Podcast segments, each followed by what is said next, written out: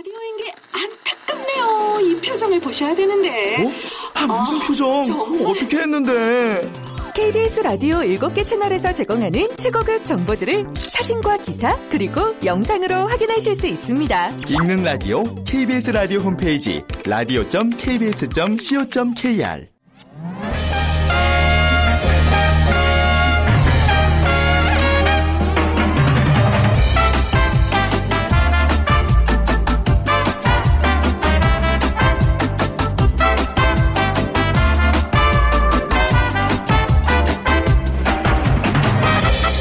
안녕하세요. 빅데이터로 보는 세상 아나운서 최현정입니다. 요즘 택배 서비스 자주 이용하게 되는데요. 여러분은 주로 어디에서 택배 서비스를 이용하시나요? 물론 전문 업체도 있고요. 우체국을 이용하기도 하지만 가까운 편의점 이용하는 분들이 늘고 있다고 합니다. 어느새 동네 어기마다 자리하게 된 편의점 맞춤형 서비스로 종합 서비스 센터의 역할을 하고 있습니다. 도심 한복판의 편의점에선 외국인들에게 부가세 환급 서비스를 제공하고 있고요. 시설이 부족한 섬 지역에선 역할도 다양하죠. 뭐 슈퍼마켓은 물론이고 카페도 되고 공과금 내는 은행, 상비약 사는 약국으로 변신하기도 합니다. 또 밤길이 불안한 여성들은 24시간 문 열린 환한 공간이 심리적 안정감을 전해주는 공간의 역할도 하게 되는데 상황이 이렇다 보니까 편의점은요 불황에도 아랑곳하지 않고 해마다 10에서 20%씩 성장을 하고 있습니다. 잠시 후 빅데이터 insight 시간에 도심의 상징이 된 편의점에 대해서 빅데이터 분석을 해보고요. 세상의 모든 빅데이터 시간에는요. 팟캐스트라는 주제로 얘기 나눠보겠습니다.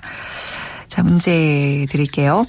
오늘 빅퀴즈 맞춰주시면 되는데요. 올해 첫 이것 어, 네파탁이 발생했습니다.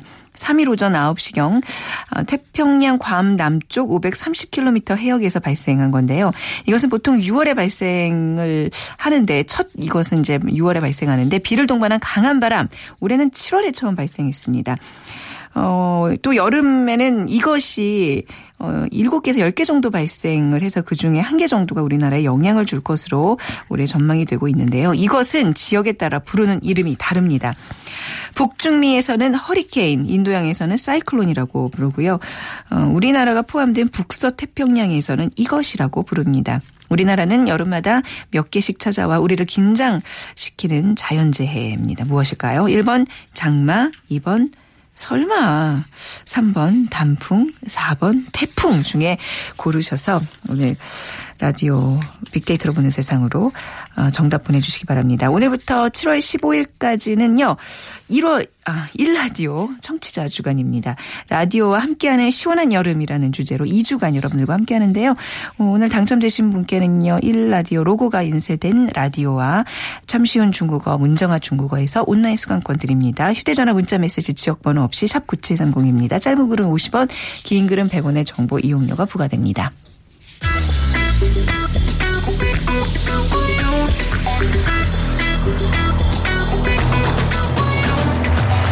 오늘 여러분이 궁금한 모든 이슈를 알아보는 세상의 모든 빅데이터. 다음 소프트 최재원 이사가 분석해드립니다. 네, 다음 소프트 최재원 이사와 함께합니다. 안녕하세요. 네, 안녕하세요. 네, 오늘 우리의 적 정쟁 채널 그렇죠. 라고 할 수 있는 팟캐스트에 대한 얘기 나눠보겠습니다. 네. 근데 맞죠? 그렇게 얘기해도 되는 거죠. 맞아요. 팟캐스트가 네. 라디오에 어떻게 보면 좀 경쟁 채널이 돼버렸어요. 그렇죠. 뭐 진화된 형태일 수도 있고 네. 어떻게 보면 지금은 경쟁일 수도 있고요. 음, 근데요, 팟캐스트가 사실 저도 이걸 안 지 얼마 되지 않았는데, 팟캐스트가 뭐야? 라고 물으시는 분들 꽤 있을 것 같아요. 뭔가요? 네, 저는 이렇게 비유하면 네. 그나마 나, 낫겠다고 생각하는 게 우리 노래가 예전에는 네. 뭐 카세트 테이프나 네. CD 형태로 이제 막 존재하다가 네. 지금은 이제 MP3라고 해서 이제 그 파일 형태로 존재하다 보니까 네. 다양한 그런 어떤 매체에서 우리가 들을 수 있잖아요. 마찬가지로 이게 노래가 아닌 어떤 일반적인 일반적인 방송 형태의 컨텐츠를 이런 그 오디오 파일 형태로 만들어서 네. 어, 지금 뭐 휴대폰이 많이 보급돼 있다 보니까 스마트폰으로 어, 이런 것들을 쉽게 들을 수 있게 만들어 놓고 또 이게 구독 신청을 해놓으면 음. 어. 계속해서 만들어진 만들어진 것들을 내가 쉽게 어, 선택할 수 있게 네. 제공도 되고 하다 보니까 이게 이제 사실 어떻게 보면 팟캐스트라고 하는 그런 음. 개념이라고 볼 수 있고 근데 문제는 노래는 어차피 가수만 이제 부르는 거지만 네. 이그 팟캐스트는 누구나 만들어서 파일을 올릴 수 있다. 아. 요새 또 1인 미디어 시대다 보니까 그쵸. 많은 사람들이 뭐 이런 방송 장비 없어도 쉽게 녹음을 해서 파일을 올릴 수 있어서 지금은 뭐 누구나 다 올리고 등록할 수 있고 문제는 이제 어 그런 것들을 사람들로부터 평가를 받고 이 네. 순위에 올라와야지만 사람들이 이제 많이 듣는다라는 거죠. 그래서 우리 빅데이터로 보는 세상도 이것도 팟캐스트로 지금 있어요. 들으실 수 있어요. 네, 맞아요. 근데 네. 예전에 잘 나왔었는데 순위가 지금은 조금 좀 덜 나오고 있더라고요. 순위까지 따지니까. 네. 근데 뭐 이거는 월- 원래 그 라디오 공중파에 있는 것들은 그렇게 뭐 순위에 네. 구애받지 않는. 근데 음. 지금 또 인기 있는 팟캐스트는 이 또 광고로 수익을 또 발생을 시키고 있다고 하니까 아. 예, 사람들의 인기는 앞으로 더 높아지고 있을 것 같다는 거죠. 팟캐스트를 약간 전문적으로 하시는 분들, 우리 왜 전에 이제 우리 패널이셨던 최욱 씨. 정영진 최욱. 편집장님, 네. 최욱 씨, 어, 이거 가지고 무슨 뭐 먹고 살 수 있어요? 물어봤더니 이게 광고 수익이 꽤 되나 봐요. 네. 제가 보기엔 먹고 살기는 좀 어려운 아, 그 정도는 것 아직 그. 정도는 아니고요. 네, 어쨌든 왜냐하면 이제 광고라고 하는 것도 네. 어느 정도 그게 단가가 만들어지는데 하지만 뭐 다른 팟캐스트에 비해서 아주 인기가 제일 그쵸. 높은. 팟캐스트잖아요. 네. 그러니까 이게 팟캐스트이기 때문에 사람들로 하여금 뭔가 좋은 그런 재밌는 얘기들을 많이 또 이제 어, 음. 보내줄 수 있다라는 거고 이게 관심은 2012년도에 가장 높게 올라왔습니다. 왜냐하면 새로운 어떤 그 미디어로서 사람들로부터 좀 인기를 얻었던 때가 2012년이었고요. 네. 그리고는 이제 약간 소강 상태로 있고 어차피 이제 팟캐스트라고 하는 게 한번 사람들에게 알려지면 그냥 꾸준히 그냥 음. 이제 인기를 가져가는 그런 거라고 이제 보시면 될 것 같아요. 네. 팟캐스트가요, 뭐 굉장히 열광하는 분들은 뭐 굉장히 열심히 정말 구독해서 뭐 시간 맞춰서 듣고 또 계속 틈틈이 찾아서 듣고 이러던데 왜 이렇게 인기가 높은 거예요? 저는 약간 아직 적응을 못 했거든요. 팟캐스트 문 화예요. 이 네. 팟캐스트가 일단 본인들이 원하는 컨텐츠들이 워낙 다양하게 있다 보니까 네. 그런 것들을 선택해서 이제 들을 수 있다라는 음. 게 가장 큰 당- 장점이고 네. 그러니까 여기에 보면 뭐 시사부터 해서 뭐 교양 그러니까 뭐 지금은 이제 뭐 어떤 그 어학 관련된 교육 프로그램도 아, 많이 교육. 있다 네. 보니까 또 출퇴근 시간을 이용해서 음. 짧게 짧게 이제 들으시는 그렇네요. 분들이 아주 많이 있는 거고 요새 또 어떤 뭐 교양에 대한 관심들이 높다 보니까 이런 또 교양 관련된 팟캐스트들이 또 요새 인기가 많이 높 다고 해요. 그래서 네. 기본적으로 이제 시사 중심으로 많이들 이제 시작이 됐고 지금은 뭐 웬만한 분야는 다 나와 있는 것 같아요. 음, 전 네. 참고로 이제 역사 관련을 열심히 좀 들었는데요. 전 그냥 책 읽는 거는 재밌는데 팟캐스트 들으면 이렇게 졸음이 와서 아, 이게 예, 세대 차이가 좀 있을 수 있죠. 아, 네. 그런 거예요? 네. 제가. 라디오와 이 팟캐스트의 어떤 어, 차이랄까요? 그, 그 팟캐스트만의 매력은 뭘까요? 그 지금 시대 자체가 네. 라디오나 TV다 어떤 정해진 시간 안에 편성을 해서 또 이 청취층을 이제 폭넓게 가다 보니까 음. 딱 딱그 어떤 사 청취자를 맞추기가 쉽지 않거든요. 네. 근데 팟캐스트는 이제 전문화되고 세분화될 수 있어서 음. 어, 어떻게 보면 내가 선택해서 들을 수 있는 전문 분야를 잘 만들어 놓으면 네. 항상 이제 그 주로 듣는 매니아들이 이제 생기는 거고 이분들만 대상으로 해도 충분히 인기를 끌 수 있는 팟캐스트 방송이 될 수 있거든요. 음. 네. 자, 요즘 좀 핫한, 좀 인기 있는 팟캐스트 콘텐츠 어떤 게 있을까요? 어, 일단 팟캐스트가 아까도 말씀드렸지만 이제 시사 중심으로 이제 처음에 많이 네. 퍼져 있기 때문에 일단 뭐 시사 그리고 네. 인문학, 문화예술, 교육 이렇게 이제 팟캐스트에 대한 음. 어떤 카테고리를 나눠 본다면 현재 그 팟캐스트 중에서는 이 교육 방송에 대한 또 얘기들이 지금 많이들 올라오고 특히 이제 영어 교육에 대한 얘기들, 어, 영어 네. 어떤 교육을 이 팟캐스트를 통해서 재밌게 지금 음. 사람들이 이제 접하려고 하는 부분이 있고 또 말씀하신 대로 역사에 대한 얘기가 또 인기가 지금 아, 있고 그래요? 있어요. 네. 그래서 저는 팟캐스트 하시면 제가 봤을 네. 때 충분히 인기가 있을 것 같다는 생각이 좀 아, 들어요. 제가, 제가 떠들면 좀 덜 졸릴까요? 그럼요. 네. 저 재밌는 얘기 많이 하시니까. 깜짝깜짝 놀랄 것 같아요. 어떻게 저런 네. 말을 하나 해서. 근데 네. 어쨌든 이제 팟캐스트라고 하는 게 이제 순위로 그 어떤 평가를 매기게 돼 있어서 네. 일단 시사 방송 컨텐츠가 인기 차트는 가장 높게 음. 어 항상 이제 올라와 있고 네. 그리고 이제 그 다음으로는 이제 문화예술이 25%, 그 다음에 교육 인문학 방송 콘텐츠 순으로 나타나고 있는데 이게 뭐 시사 방송은 아무래도 이제 좀 이 공중파나 이런 데서 못하는 얘기들을 아. 다룰 수 있으니까 네. 또 사람들로 하여금 또 시원시원하게 네. 그 얘기를 또 해주고 또 들을 수 있다라는 장점이 있는 것 같아요. 이게 뭐 딱히 이렇게 뭐 심의나 이런 거에 좀 부담이 없기 때문에 그렇죠. 그야말로 조금 막 질릴 수 있는 그런 돌려서 자유를- 얘기할 필요가 없죠. 어, 나 하고 싶다. 아, 팟캐스트 하고 싶다. 때딱 예. 적격이라고 생각. 저 굉장히 많이 참거든요. 그러니까. KBS 전 알잖아요. 예, 채널 특성 특성상 네. 막 얘기할 수 없고 항상 이렇게 공평하게 이렇게 네. 얘기를 해야 되는데 시간 분배도 그렇고 단어 선택도 그렇고 자 팟캐스트 직접 그러면 저 같은 사람이 진행하려면 어떻게 해야 되나요? 일단 뭐 팟캐스트는 네. 기술보다 내용이에요. 네. 그러니까는 이제 기술은 이제 팟캐스트를 하겠다고 하면 대여해주거나 하는 그 장비 해주는 데들이 많아서 네. 이제 주제만 잘 정하면 어 누구나 할 수 있는 거고 음. 그리고 이제 꾸준하게 컨텐츠를 만들어내는 게 중요하거든요. 네. 이게 한 번으로 끝내는 게 아니라 사람들은 이제 계속해서 이런 것들을 시리즈 형태로 이제 들어보길 원하기 때문에 음. 그래서 이제 사실은 집에서도 어떻게 보면 할 수 있는 그런 어 장비가 그렇게 복잡하지 않은 그 네. 녹음 장비만 있으면 되기 때문에 하지만 이제 요새는 전문적인 장비를 대여해 주는데도 그렇게 비싸지 않게 아, 대여해? 줄 수 있다고 하니까요. 오. 그래서 이제 몇 명이 모여서 한다고 했을 때는 정말 컨텐츠만 잘 정하면 네. 지금은 어떻게 보면 사람들로 하여금 어, 인기만 있으면 재미만 있으면 이제 선택을 받는 시대이기 때문에 네. 어, 충분히 이쪽으로 관심 있으신 분들은 앞으로도 계속 해서 많이 발전할 수 있는 분야이기 때문에 어, 잘 발전할 것 같아요. 네. 근데 약간 이제 우후죽순 이런 팟캐스트 컨텐츠들이 나오면서 좀 뭔가 문제점도 분명히 있을 것 같네요. 어, 지금 이제 문제점이라고 네. 하게 되면 그 전문적인 지식이 과연 전문적인 지식이 아, 맞냐라는 그렇죠. 부분이죠. 네. 어, 하지만 저는 그렇게 생각해요. 이게 어차피 이제 순기능이라고 하는 측면에서 봤을 때는 네. 그런 문제점들이 지적이 돼서 또 이제 잘하는 데 와 못하는 데들이 이제 구분이 되고 스스로 이제 좀 정화가 되겠죠. 그렇죠. 예, 네, 자정작용이 네. 되면서 네, 네. 그런 것들 또 문제 제기하고 이 팟캐스트가 그나마 다른 미디어보다도 이게 소통이 긍정적으로 되는 그 미디어이기 때문에 네. 항상 뭐 잘하면 잘했다, 못하면 못했다라는 글들이 같이 항상 따라오거든요. 음. 그렇기 때문에 이제 제작자하고 청취자가 더 많은 소통을 하면서 계속해서 좋은 방송 컨텐츠가 만들어질 수밖에 없는 구조로 네. 돼 있는 거죠. 네. 자, 팟캐스트가 이제 조금 더 발전하려면 어떤 점들이 보완돼야 될까요? 어, 팟캐스트 연령대는 네. 지금 보게 되면 30대 중반에서 40대 후반 아, 조금 어떻게 보면 old한 매체라고 볼 수 있겠네요. 어, 그러니까 매체 자체는 유한데 네. 연령층 자체가 왜냐하면 네. 이제 시사 중심으로 많이 좀 포진이 돼 있다 보니까 지금은 그런데 네. 근데 이제 교육이나 이런 교양 쪽으로 많이 지금 컨텐츠들이 올라오고 있어서 이제 뭐 20대나 10대들을 받아들이는 건 어렵지 않은 것 같아요. 어, 하지만 네. 지금은 이제 어, 인기 있는 그런 컨텐츠들은 약간 시사 중심으로 돼 있다 보니까 음. 또 성비도 남성 여성을 봤을 때는 남성이 한 60에서 70%라고 네, 합니다. 네. 그러니까 이런 쪽으로 이제 관심이 있는 쪽이 여성보다 남성 쪽이고 또 이게 시사다 시사로 봤을 때는 약간 그 진보 성향이 아무래도 40대 음. 쪽에 어, 강하게 또 포진이 될 수 있어서 팟캐스트를 이제 많이 듣는 연령층이 이렇게 좀 아직은 제한적이긴 한데 네. 이 청취층을 넓히는 게 이제 필요한 거죠. 네. 그래서 지금 뭐 자연스럽게 컨텐츠가 넓혀지면서 어, 새로운 연령대들이 이제 유입이 되는 건 어, 시간 문제인 것 같고요.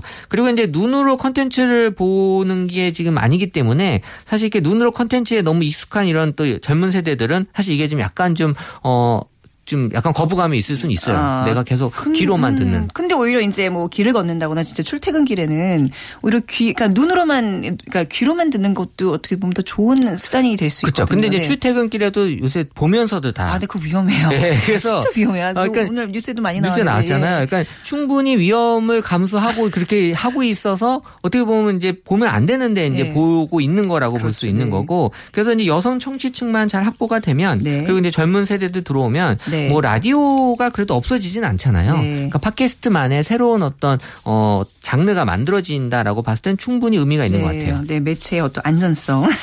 보는 것보다는 안전하다. 그리고 또 그렇죠. 컨텐츠의 전문성이 좀 확보가 된다면. 네. 굉장히 뭐 괜찮겠네요. 발전하겠네요. 네. 앞으로 어떻게 이게 발전할지 좀 짚어볼까요? 어떻게 예상되시는지. 지금 이제 뭐 팟캐스트의 제작에 지금 뛰어드는 많은 분들이 네. 전문적인 그 라디오 PD 분들도 많이 계세요. 그리고 음. 공중파에서도 이 라디오 PD 분들이 또 팟캐스트 같이 또 만들고 하거든요. 네. 그래서 이런 것들이 어떤 기획부터 제작까지 어 팟캐스트를 제대로 만들어낼 수 있는 여건은 지금 만들어져 있는 것 같고 그리고 이제 이 팟캐스트에 대해서 이제 나- 특색을 좀 가질 수 있게 좀 이제 만들어낼 필요가 있는 건데 이 아- 라디오라고 하는 게 이제 앞으로 어 없어지지는 않겠지만 점점 이제 라디오가 팟캐스트 쪽으로 이제 갈 수밖에 없는 그런 여건은 좀돼 있는 거고요. 그건 뭐 네. TV나 라디오 다 마찬가지인 것 네, 같고요. 네. 그러니까 이런 관점에서 라디오는 또 라디오만의 가장 특색 있는 게 저는 생방송이라는 게 사람들이 많이 라디오에 대해서 느낌으로 갖고 그렇죠. 있어요. 그러니까 네. 라디오는 생방송이다라는 거를 조금 더 라디오를 부각시키면서 음. 나가면 이게 팟캐스트는 생방송은 아니잖아요. 그렇죠. 그러니까 나- 내가 찾아볼 수 있는 거잖아요. 그렇죠. 찾아 들을 수 있는데. 그러니까 라디오만의 특성을 갖고 어, 네. 나가고 또 팟캐스트는 팟캐스트대로의 특성을 가지고 나간다면 충분히 서로 다 윈윈할 수 있는 음. 네. 그런 매체가 될 수 있을 것 같아요. 그러니까 그런 거 물어보시는 분들이 있어요. 빅데이터로 보는 세상 팟캐스트로 듣고 싶은데 팟캐스트라는 걸 도대체 어떻게 듣는 거냐? 네. 어떻게 들어야 돼요? 휴대폰에 일단 네. 어플리케이션을 까시면 어플이 필요하군요. 네, 그러면 네. 거기서 쭉 이제 팟캐스트 네. 목록들이 나오고요. 본인이 네. 듣고 싶은 걸 검색하면 검색해서. 다 거기에 올라오고 있습니다. 네, 그거 보면 이제 이렇게 순위들이 한 1위부터 한 3, 40위까지는 네. 쫙 있는데 혹시 그 안에 빅데이터로 보는 세상이 아니 그냥 없더- 검색으로 찾으시면 돼요. 순위로 찾지 마시고요. 보고 있는데 없네. 아. 어, 한때 올라왔어요. 진짜 그러게. 50위 안에 들어왔었어요. 아니 10몇 위도 하고 그랬었는데. 네, 그러니까. 예, 우리 청취자분들은 이제 그냥 생방으로 본방사수 하시는 그 위에 다양한 팟캐스트가 너무 많이 유입이 아, 되면서 네. 예, 뭐 저희가 약간 밀렸다 뭐 이런 느낌. 음, 음. 분발해야 되겠네요. 네. 순위 한번 올려봅시다. 알겠습니다. 오늘 말씀 잘 들었습니다. 네, 감사합니다. 다음 소프트 최재 원 이사와 함께했습니다.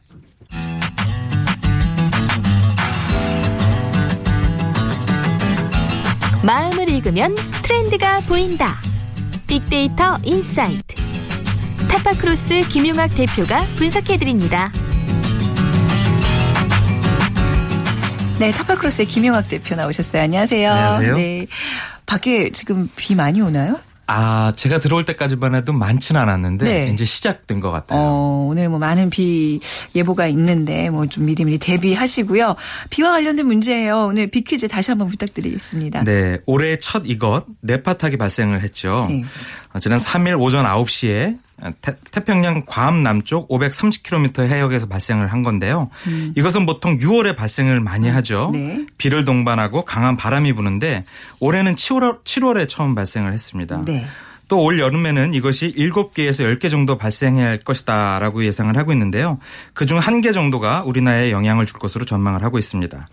이것은 지역에 따라 부르는 이름이 다른데요. 북중미에서는 허리케인, 인도양에서는 사이클론이라고 부르죠. 그리고 우리나라가 포함된 북서 태평양에서는 이것이라고 부릅니다. 우리나라에서는 여름마다 몇 개씩 찾아와서 우리를 긴장시키는 자연재해. 이것은 무엇일까요? 1번 장마, 2번 설마, 3번 단풍, 4번 태풍입니다. 네. 항상 그 설마 설마 하다가 큰 피해를 입어요. 그렇죠. 예, 특히 네. 이거 같은 경우는 이제 예보가 딱 있으면 뭐 올라온다 그러면 좀 미리미리 이렇게 왜 창문에도 이렇게 테이프 붙여놓고 어, 좀 대비를 좀 해야 될 것 같아요. 그렇죠? 맞습니다. 네. 자, 정답 아시는 분 저희 빅데이터를 보는 세상에 지금 바로 문자 주세요. 휴대전화 문자 메시지 지역번호 없이 샵 9730이고요. 짧은 글은 50원, 긴 글은 100원의 정보 이용료가 부과됩니다. 자, 오늘 주제는 예, 편의점입니다. 네. 예, 편의점이 우리나라에 처음 등장한 게 꽤 된것 같은데 아직도 막 굉장히 많아지고 있어요, 점점. 네. 그렇습니다. 1982년도에 처음 82년. 등장을 했는데 그랬나요? 네. 그 당시에 처음 등장했던 건 2년 만에 철수를 했어요. 우리나라 소비 트렌드하고 맞지 않아서 아, 성장세가? 더뎠었죠. 네. 그런데 그 이후에 1989년쯤에 네. 어, L그룹이 미국 회사하고 제휴를 통해서 우리나라 올림픽 선수촌 아파트에 1호점을 개설을 했는데 네. 27년이 지난 지금도 이것이 운영이 되고 있습니다. 아, 그 올림픽 선수촌점이 아직도 있어요? 네, 오, 그렇죠. 네. 어, 그때 그지 지금은 편의점이 단순히 물품을 구매하는 장소에서 종합 서비스 센터로 그 영역을 확장하면서 변신하고 있는데요. 네. 아까 말씀하신 것처럼 우리나라에서 가장 많은 게 치킨집이거든요. 네. 어, 주요 브랜드 프랜차이즈를 다 합하면 한 2만 5천 개가 되는데 음. 전국의 편의점의 개수가 3만 개를 넘어섰다고 하니까 와. 전국에 안 깔려 있는 곳이 없는 상태가 된 거죠. 저희가 이제 수요일마다 창업과 관련된 코너 이용고 대표가 이제 얘기를 하고 있는데 계속 그 편의점 사업이 성장세가 이제 두드러지고 앞으로도 네. 유망한 직- 종목이라고 말씀하시는데 어, 저는 너무 포화 상태 아닌가 싶은데도 계속 성장을 해요. 네, 네. 얼마큼 지금 실제 편의점이 증가를 했나요? 실제로 데이터를 살펴보니까 네. 편의점 프랜차이즈의 주요 3사의 연평균 성장률이 대부분 15%에서 20%를 증가하고 있습니다. 네. 그러니까 매년 꾸준히 증가를 한다는 건데 저성장이나 장기 불황 때문에 대부분의 유통 채널이 마이너스 성장을 하는 거와 비교하면 네. 정말 굉장히 크게 성장을 그렇죠. 한다고 볼 수 있는 거죠. 네. 그래서 그 원인을 살펴보면 편의점을 주로 이용하는 1인 가구가 크게 증가하고 있고요. 음. 또 다 편의점을 다녀보셔서 아시겠습니다만 소비자 니즈에 맞는 다양한 상품의 출시가 지속적으로 이루어지고 있다는 거죠. 네. 그리고 요즘은 대가족 시대에서는 생필품 같은 것들을 대가족이 구매를 하거나 먹는 것도 대가족 위주로 편제가 되어 있었는데 지금은 혼자 사시는 분이 많다 보니까 간편식이 많이 맞습니다. 증가를 하죠. 네. 또 소량 구매 같은 것들을 편하게 이용하실 수 있는 형태가 되기 때문에 편의점들을 많이 이용을 하실 수 있는 것 같아요. 네. 왜 큰 마트에 가면 계란도 12개나 24개, 30개 이런 걸 사야 되는데 그렇죠. 편의점 가면 이렇게 새 알도 팔고 그래요. 이게 네. 조그만 소 포장이 돼 있어서 뭐 두부도 작은 한모 이런 거 예. 저기서 자주 이용을 하고 있습니다. 네. 근데 아무래도 이제 국내 편의점 시장이 굉장히 그 성장을 하고 있다는 거 어떤 이 불황기에 또 좀, 좀 눈여겨 봐야 될 대목인 것 같은데, 그죠? 네. 이게 SNS의 활약이 굉장히 크다면서요. 그렇습니다. 네. 그래서 맥락을 한번 살펴보니까요.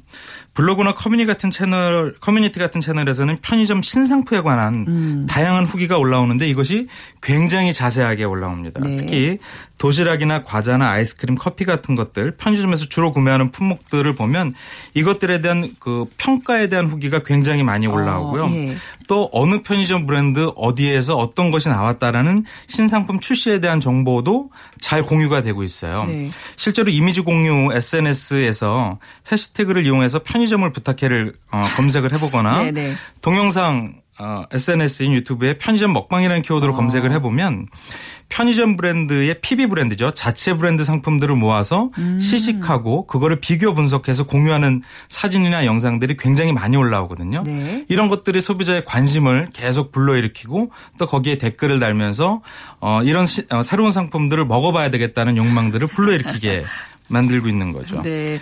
편의점 음식이 뭐 맛이 없다라는 그, 게- 거는 이제 더 이상 적용이 안 되나 봐요. 그렇지 먹어보고. 싶다는 어떤 욕구는 맛있다는 전제가 있는 거잖아요. 네, 주요 트렌드 네. 중에서 가성비를 늘 말씀드리고 가성비. 있는데 음. 가성비의 대표적인 상품이 편의점의 도시락입니다. 네. 그래서 야 이 정도 가격에 이 정도의 음식들 반찬들 이런 네. 것들을 먹을 수 있어 이런 것들이 굉장히 많이 확산되고 어, 있는 거죠. 네. 그 다들 경험하시는 것처럼 실제로 편의점에는 이 흡연가들이 담배를 사러 많이 이용을 하는데 네.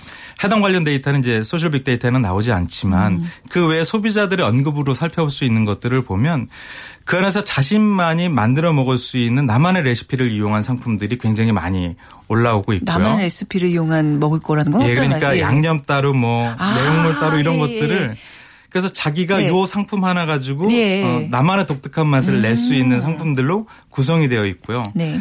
또 one plus one. 예, 플러스 네. 이벤트를 가장 많이 하는 곳이 편의점이잖아요. 아니 그거 알려주는 앱 같은 게 있다면서요? 그렇게 있습니다. 어디서 뭐 오늘 뭐 맥주 네. 4개에 천원 한다. 네, 그리고 그렇죠. 맥주 수입 맥주 4개에 천 원은 그 웬만한 마트보다 더 저렴한 가격으로 그렇죠. 살수 있는 정말 네. 기회거든요. 그러니까 그런 그런 이제 네. 소비자들의 소통 방식을 편의점 업계도 잘 이해하고 있기 어. 때문에 그런 것들을 계속 변화를 줘가면서 소비자들의 관심을 만들고 있는 거죠. 네. 저는 개인적으로 그 골라 담기 뭐 그런 거 굉장히 재밌어 해요. 그래서 네. 이제 우연히 다른 거 사러 갔다가 그런 게 눈에 띄면 어 기회다 싶어서 이제 모아두죠. 맞습니다. 저도 그래서 이 상품을 사러 갔다가 네. 옆에 진열되어 있는 어. 원 플러스 원을 보고 이거를 그쵸. 구매하게 되는 경우가 어, 많죠. 그러니까 편의점에서 이렇게 인기 있는 상품들 지금 제가 언급했던 무슨 뭐 도시락, 맥주 이런 거 다 포함되어 있죠. 그렇습니다. 예. 그래서 편의점 관련 상품을 빅데이터로 살펴보면 가장 많이 언급되는 것이 도시락이고요. 네. 다음에 맥주, 커피, 아이스크림 순으로 나오고 있습니다. 음. 도시락 같은 경우에 보니까 최근 2년간을 비교해 보니까 약 5% 이상 성장한 걸로 나타나는데요. 네. 워낙에 압도적으로 1위 이었기 때문에 1위를 지키고 있는 것으로 이해하실 수 있을 것 같고요. 네. 도시락 다음에 인기 있는 상품이 김밥입니다. 삼각, 삼각김밥 네, 삼각김밥이 포함된 또, 네, 거죠.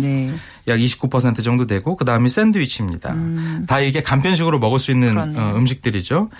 이런 것들은 최근에 혼밥 쪽이나 혼술 쪽들 같은 사람들이 늘어나면서 음. 네. 가장 이 사람들이 많이 찾는 음식이라고 볼 수가 있을 것 같고요. 네. 또 얼마 전에 소개시켜드렸던 반은 맵고 반은 짭짤하거나 네. 반은 짭짤하거나 반은 달콤한 이런 어. 단짠 쪽의 어, 단짠 입맛들 쪽, 네. 음. 이런 것들을 충족시켜주는 아이디어 상품들이 많아지는 것 같습니다. 네. 정말 깜짝깜짝 놀라는 게요. 이제 이런 것뿐만 아니라 뭐 손톱 깎기, 네. 뭐 머리핀, 뭐 이런 게 다 있어 할, 할 정도로 뭐 양말 네. 심지어는 우리 아이가 갑자기 뭘 사달라 그래서 보니까 그 거품 이렇게 내는 뭐 물 물비누 네, 뭐 이런 네. 것도 있고 정말 없는 게 없어요. 없는 게 없습니다. 그래서 예. 그 최근에 상품의 다양성뿐만 아니라 아까 예. 말씀드렸던 것처럼 편의점이 전국에 어디에나 다 어. 어, 분포되어 있으니까 네. 이게 사회적 기능을 어, 맞습니다. 수행할 수가 그쵸. 있습니다. 네. 그러니까 유사시에 음식을 제공할 수 있거나 네. 아니면 긴급 연락망 같은 것들이. 될 수 있거나 그래서 네. 실제적으로 그런 사회적 인프라를 자임하고 나서는 편의점 브랜드도 있기는 해요. 음, 네, 종합 이제 서비스 센터로 자리매김을 하고 있는데 그렇습니다. 이게 확실히 그 이제 어떤 소비 패턴과 소비층의 다양화 이런 어떤 특징과 변화가 반영이 된 거겠죠. 그렇습니다. 그래서 편의점 산업협회 자료를 조사를 해보니까 네. 어느 계층이 가장 많이 이용하는지가 나와 있는데 음. 가장 많이 이용하는 직업별 구성을 보면 회사원이 50%로 가장 높고요. 네. 그다음이 초중고 대학생을 포함한 학생들이 약 29%, 그다음에 주부 기타의 순으로 나오고 있습니다. 네. 그러니까 회사원과 학생이 가장 많이 편의점을 이용한다라고 볼 수가 있고요. 실제로 이 정도의 특성들이 갖고 있는 소비 수준, 금액대의 상품들이 소- 어, 편의점에서 많이 예, 판매가 되고 있고 네. 빅데이터로 살펴보는 그 이용 시간을 살펴보니까 아침이 가장 높게 나왔습니다. 아침 출근 아침에. 시간이 아. 50%로 나왔고요. 저 같은 경우도 이런 계층에 속하는데 출근할 때뭐 네. 커피라든지 아니면 간편한 음식들을 사서 출근을 하죠. 다음에 저녁, 아 저녁 네. 퇴근 시간이 26%로 그 다음에 나왔고요. 다음에 그 연령대를 살펴보니까 이런 학생이나 직장인 외에 중장년층의 소비가 증가하고 있는 특성이 보입니다. 보통 편의점 하면 조금 젊은 세대들이 가는 곳이라고 생각을 하는데. 그렇죠. 어. 근데 편의점이 이제 네. 급속히 성장하기 시작했던 1990년대에 네. 20, 30대였던 분들이 아. 지금 5, 60대가 되어서 그렇군요. 편의점 이용이 굉장히 익숙해진 네. 그런 특성이 있는 거죠. 네. 60대 이상의 고령층의 소비가 증가하는 것은 다른 데이터에도 나와 있는데요. 어, 지난 1월서부터 4월 달까지의 60대 이상의 에, 편의점의 사용 금액을 살펴보니까 전년도 동기간에 비해서 68% 이상 증가한 걸로 나왔습니다. 네. 60대 이상이 평균 결제 금액을 보니까 약 8,500원 정도 나왔고요. 20대는 약 5,000원 정도로 나와서 이런 어 60대 이상의 장년층의 구매 금액이 높은 것으로 나왔고요. 품목도 좀 다른데요. 네.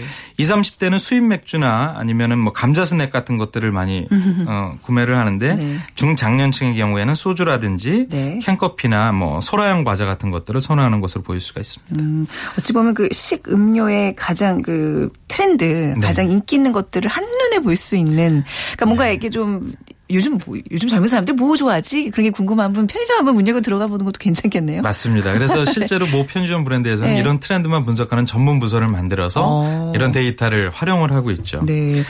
어, 옆나라 편의점 왕국이라고 불리는 일본의 경우들을 네. 저희가 주로 살펴볼 수가 있는데요. 일본 같은 경우는 우리나라보다 인구 고령화가 더 먼저 시작이 되었습니다. 네. 그래서 이런 다양한 연령대를 고려한 편의점의 변화를 볼 수가 있는데요. 블로그나 커뮤니티 같은, 커뮤니티 같은 데를 보면은 어, 일본, 대만, 홍콩 등의 가까운 국가들의 여행기에서 편의점을 이용한 우리나라 사람들의 글을 주로 살펴볼 수가 있고요.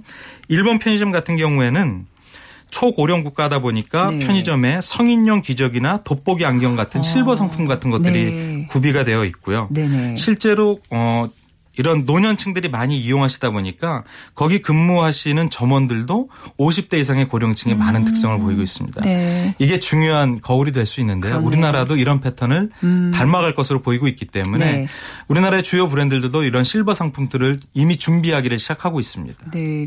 네, 이 편의점의 구조가요. 지금 아주 그 유용한 사람들에게 많은 서비스를 제공하는 좀 유용한 역할을 하고 있는데 그냥 얼핏 여러분들도 아마 떠올리시면 몇 개 브랜드밖에 생각이 안 나요. 그게 그렇죠. 약간 독점하고 있다는 생각이 드는데 네. 그런 것도 좀 분석이 되나요? 네. 어, 실제로 이제 브랜드별 순위를 보면 네. 상위 3개사가 거의 대부분의 비중을 차지를 하고 빅3. 있습니다. 네, 음. 빅3가. 근데 개인적으로는 제가 편의점을 운영을 해봤었거든요. 아, 그 얘기를 왜 지금 하세요? 그, 그 중요한 얘기를 처음부터 네. 1990년대 이렇게 네. 편의점이 처음 시작될 때에 저희가 모 브랜드의 이, 아, 220호 점 점주였었는데요. 네. 그러니까 그 당시에는 편의점이 많이 퍼져야지만 편의점 본부가 본점 이 본사가 잘 살 수 있는 구조였죠. 네. 그러니까 그 과정에 이제 여러 가지 점포가 잘 개발되는 경우들도 있고 또 예상하고는 좀 다른 경우들도 있기 시작하죠. 그때는 지금보다는 편의점 브랜드가 훨씬 더 많았는데 네. 지금은 이제 업계의 우열이라든지 음. 아니면 경쟁력이나 이런 것들이 조금 어, 두드러지면서 네. 특정 브랜드의 안정적인 브랜드의 가맹점들이 많이 확산되는 그런 모습을 볼 수 있고요. 그럼에도 불구하고 가장 상, 친생활적인 유통 채널이기 때문에 네. 어, 주요 유통 채널 중에서는 또 편의점 브랜드들을 혹은 뭐 프리미엄 슈퍼마켓 같은 형태로 운영하고 있기도 하죠. 음, 근데 왜 문 닫으셨어요? 네, 저 같은 경우는 네, 잘 안 됐어요. 아, 그래서? 한 네. 1년이 지나니까 얼굴에 기미가 많이 끼더라고요. 막 밤새 그 지키고 밤새, 네. 그러셨군요. 아 네. 근데 이렇게 지금 성장하고 있는데 약간 좀 시대를 너무 앞서간 탓일까요? 그렇습니다. 대개 이제 이게 전문적으로 일종의 캐즘인데요. 네. 예, 중요한 트렌드가 될 수 있지만 조금 먼저 시작해서 예, 예, 성장세를 타지 못했던 경우였던 것 같아요. 네. 시운이 없으셨군요. 네. 자, 오늘 예, 편의점에 관한 이야기 또 재밌게 나눠봤습니다. 타파크로스의 김용학 대표 와 함께했습니다. 감사합니다. 감사합니다. 네. 오늘 정답은요 태풍입니다. 저희가 1307님 태풍 정답 맞춰주셨고요. 거제에 있는 조선소입니다. 중장비 기중기 아, 운전기사인데요. 라디오가 없으면 사는 재미가 없어요. 라디오 하나 보내주시면 소중히 간직하겠습니다. 뭐 다양한 기능이 탑재된 라디오라고 하니까요. 저희가 보내드릴게요. 그리고 0752님 어, 피해 태풍 피해 걱정됩니다. 서울에 살지만 물가 주변에 피해가 많이 옵니다 하셨어요. 예, 정말 농가에도 피해가 없도록 만반의 준비 갖춰야 되겠습니다. 저희가 인터넷 중국어 수강권 보내드리도록 하겠습니다. 빅데이터로 보는 세상 마무리하죠. 내일 뵙겠습니다. 지금까지 아나운서 최원정이었습니다. 고맙습니다.